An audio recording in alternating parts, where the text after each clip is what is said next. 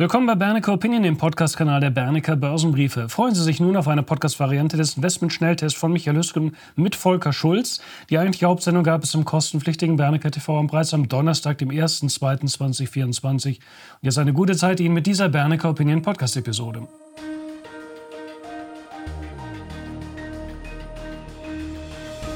Herzlich willkommen zurück, meine Damen und Herren, und herzlich begrüßen darf ich jetzt auch die Zuschauer, die eben noch nicht dabei sind oder dabei waren. Sie sehen den Schnelltest vom 1. Februar 2024 mit Michael Hüsken und Volker Schulz, den wir jetzt auch sofort starten. Wir beginnen mit der Aktie Volker von Tesla. Technisch angeschlagen und fundamental, wie sieht es da aus? Ja, vielleicht zunächst nochmal, das ist ja jetzt ganz frisch reingekommen. Elon Musk hat ein rechtliches Problem. Ein Richter hat Elon Musks Vergütungspaket aus dem Jahr 2018, da geht es um Aktienoptionen für ungültig erklärt. Es geht um etwa 55 äh, Milliarden Dollar. In diesem Zusammenhang, vielleicht Anfang Januar, sagte Musk, äh, dass es ihn unangenehm wäre, ja, wenn Tesla zu einem Robotik- und KI-Führer gebaut wird, ja, aber er keine 25 Prozent der Stimmrechte besäße. Also fast das Doppelte seines aktuellen Anteils. Und wenn das nicht der Fall sei, dann würde es eben vorziehen, vielleicht Produkte außerhalb von Tesla zu bauen. So. Da kommt natürlich erstmal ein bisschen Unruhe auf, aber ich denke schon, wir können uns da ein bisschen zurücklegen. Ähm, wir müssen uns keine Sorgen machen, dass Musk äh, äh seine KI-Fantasien außerhalb von Tesla aufbaut. Da wird es irgendwie eine Regelung geben. Zu den Zahlen, ja, man hat schon Gegenwind, das muss man ganz klar sagen, in 2024. Wir werden niedrigere Absatzmengen sehen. Wir werden eine niedrige Produktion sehen, wir werden höhere Investitionen sehen. Das führt insgesamt alles zu engeren Margen und dann auch natürlich zu einer Belastung des freien Cashflows. Somit wird 2024 erstmal ein Übergangsjahr, heißt auch in etwa Gewinnstagnation oder nur ein sehr, sehr flaches Gewinnwachstum, was ein KGV von etwa 60 bedeuten würde. Zum aktuellen Börsenwert per 2024 lägt dann die Free Cashflow Marge auch bei 1%. Das ist äh, faktisch nichts. Also aus dieser Hinsicht äh, betrachtet ist Tesla natürlich nicht billig. Aber Ende 2025 soll ja dann die Produktion der nächsten Generation von Tesla-Autos äh, zunächst im äh, Werk in Texas anlaufen. Es geht hier insbesondere um das Model 2 zu 25.000 Dollar denke mal, wie üblich wird Elon Musk das wahrscheinlich nicht ganz einhalten können, weil seine Pläne zu ambitioniert sind, auch wenn er die Ingenieure dazu verdonnert, an im Werk zu schlafen. Ich rechne eher später in 2026 damit, dass er hier in die Produktion gehen wird. Aber ich muss auch ehrlich sagen, ich unterschätze das Ganze auch nicht, denn er hat definitiv ein neues Fertigungsverfahren entwickelt. Das kann durchaus revolutionär sein in der, Massenfert in der Massenfertigung. Es geht hier wohl um Kostenvorteile um etwa 40 Prozent gegenüber den europäischen und asiatischen Massenherstellern. Das heißt, dann bekommen diese alle ein Problem und deshalb würde ich Tesla auch auf keinen Fall abschreiben. Ich würde ein Abstauberlimit vielleicht um 140, 150 Dollar hier in den Markt legen. Dann kommen wir zu Samsung SDI. Die sind derzeit so niedrig bewertet wie noch nie. Ist das eine Kaufgelegenheit, Volker? Könnte man darüber nachdenken. Ja, alle Batteriehersteller äh, haben aktuell das Problem von Überkapazitäten. Daran hat sich nichts geändert. Wir sehen Lagerbestandsabbau und wir sehen steigende Kosten. Das führte jetzt im vierten Quartal bei Samsung SDI zu einem Umsatzminus von knapp 7 Prozent. Der operative Gewinn ist sogar um 36 Prozent eingebrochen. Aber man muss auch sagen, der Nettogewinn lag hier über den Analystenerwartungen. Der CEO prognostiziert jetzt noch ein schwaches erstes Halbjahr, aber sieht dann eine spürbare Verbesserung im zweiten Halbjahr. Er betonte auch, das finde ich ganz interessant, die Kommerzialisierung und Massenproduktion von äh, Feststoffzellenbatterien. Das soll deutlich beschleunigt werden. Er selbst bezeichnet das als möglichen Gamechanger für den ganzen Elektrofahrzeugmarkt. Also sicherlich spannende Sache. Vielleicht noch am, am Rande, was ganz interessant ist, äh, Samsung SDI steht ja auch für kleine, Batter kleinere Batterien, gerade auch für elektronische Endgeräte.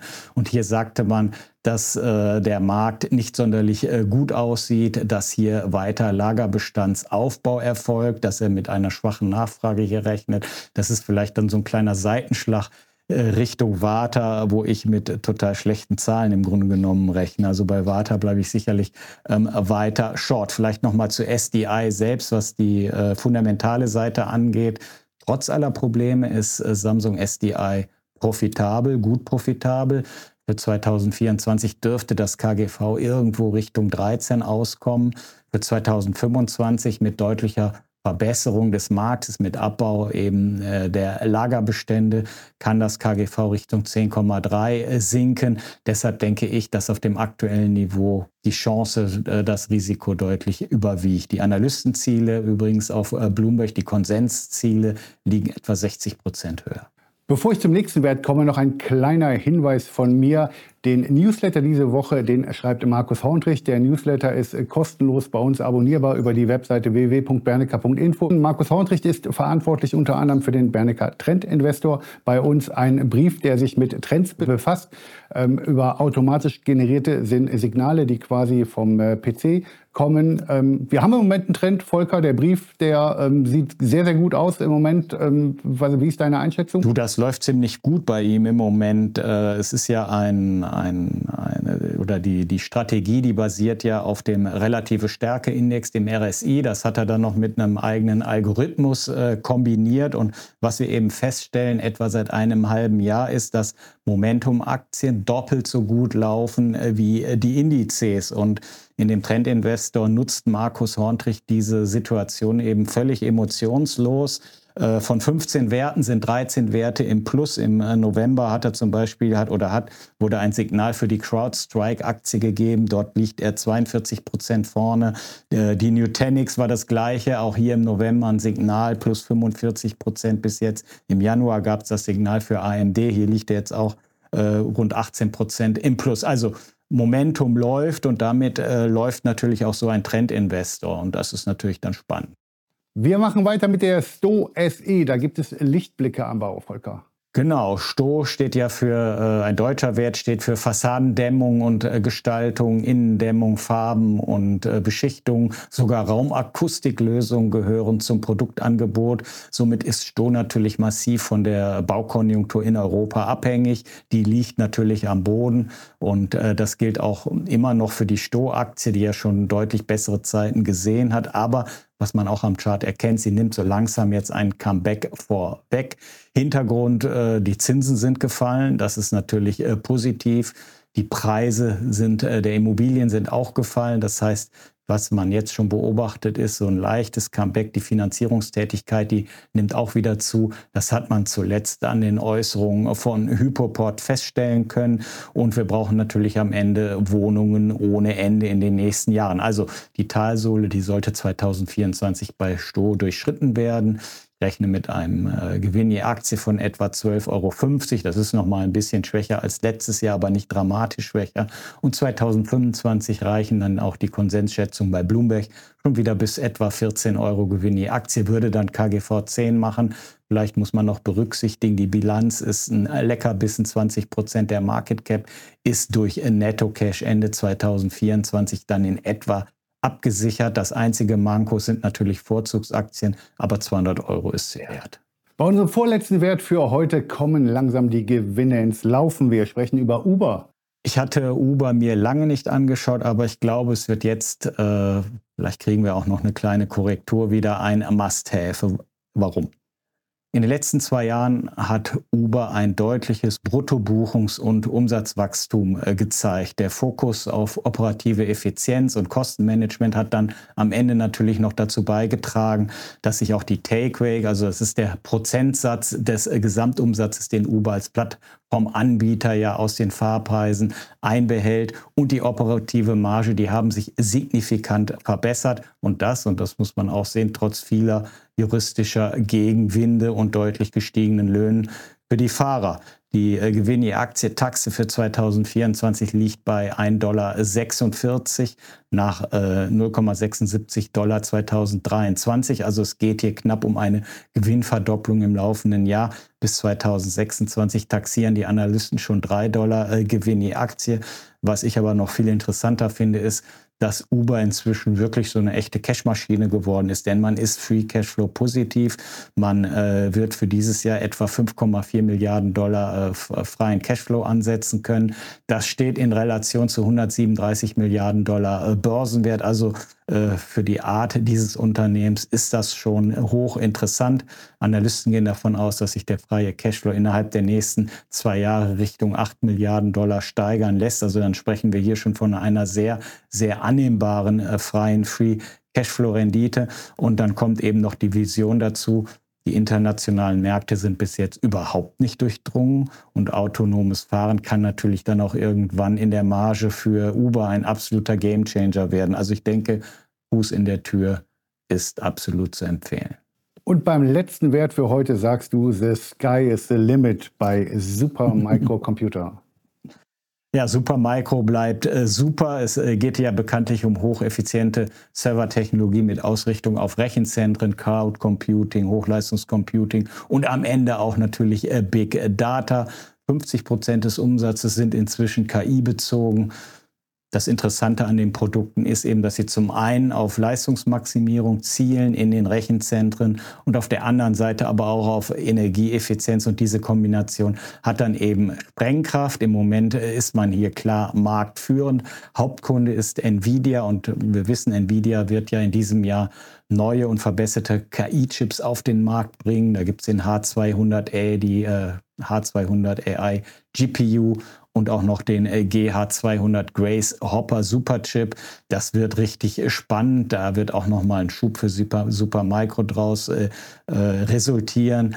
Ähm, denn man sorgt eben, dass auf diese äh, GPUs abgestimmte Server an den Markt kommen. Echte Konkurrenz ist absolut auch nicht in Sicht. Samsung ist übrigens auch Kunde. Wenn man sich das Investitionsprogramm von Samsung einmal anschaut, in den nächsten Jahren sind das etwa 400 Milliarden äh, Dollar, die man investieren will, dann kann man schon ahnen, dass die Zukunft für Supermicrocomputer nicht die schlechteste ist. Zahlen kann jeder nachlesen, sensationell gut. KGV für das Geschäftsjahr 23, 24 liegt bei 24, sinkt aber auf 18,7 schon für das nächste äh, Geschäftsjahr. Ich denke, der Titel wird grundsätzlich im Trend weiter zulegen können. Haltekurse bis zu 700 Dollar am Ende für machbar. Jetzt natürlich muss mal eine Korrektur daherkommen. Wir hatten sie im Sommer im Aktionärsbrief ja äh, analysiert und auch empfohlen. Zwischen liegen wir 400 Prozent vorne. Äh, grundsätzlich aber weiter positiv und für neue Käufe auf eine Korrektur bitte warten. Und damit sind wir am Ende der heutigen Sendung. Volker, ich darf mich ganz herzlich bei dir für deine Ausarbeitungen bedanken und ich darf mich natürlich bei Ihnen, verehrte Zuschauer, für Ihr Interesse bedanken. Ich wünsche Ihnen schon jetzt ein gutes Wochenende und wie immer an dieser Stelle ein glückliches Händchen an der Börse. Machen Sie es gut, Ihr Michael Hüsken, Volker Schulz und Walter Thyssen sowie Lino Nöll, der heute uns einmal begleitet hat. Vielen Dank. Meine Damen und Herren, wenn Ihnen diese Episode gefallen hat, empfehlen Sie uns gerne weiter, beziehungsweise geben Sie uns auch gerne eine 5-Sterne-Bewertung und unterstützen Sie unsere Arbeit auf diese Weise. Schauen Sie auch gerne mal auf unserer Website vorbei, www.bernecker.info. Stöbern Sie ruhig mal ein wenig in der Rubrik Produkte. Ihnen noch einen hervorragenden Rest vom Tag. Machen Sie es gut. Bitte beachten Sie die nachfolgenden rechtlichen Hinweise. Die Veröffentlichungen werden von der Hansa Bernecker Börsenbriefe GmbH erstellt. Sie dienen ausschließlich der Information und sind kein Ersatz für eine klassische Anlageberatung. Mit den Veröffentlichungen wird weder ein Angebot zum Verkauf, Kauf oder zur Zeichnung eines Wertpapiers oder Anlagetitels unterbreitet. Die in den Veröffentlichungen enthaltenen Informationen und Einschätzungen zu den Wertpapieren stellen keine Empfehlung dar, sich in den beschriebenen Wertpapieren zu engagieren.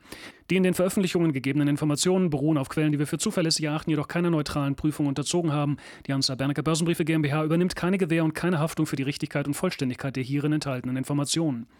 Die in den Veröffentlichungen vertretenen Meinungen stellen ausschließlich die Auffassungen der Autoren, Redakteure bzw. Interviewgäste dar und können sich jederzeit ändern. Solche Meinungsäußerungen bzw. Änderungen müssen nicht veröffentlicht werden. Technische Analysen geben ebenfalls ausschließlich die Meinung der Redakteure bzw. Interviewgäste wieder und ersetzen keine individuelle Anlageberatung. Es ist nicht ausgeschlossen, dass Mitarbeiter oder Interviewgäste in Aktien oder sonstigen Anlageinstrumenten, die besprochen werden, selber investiert sind.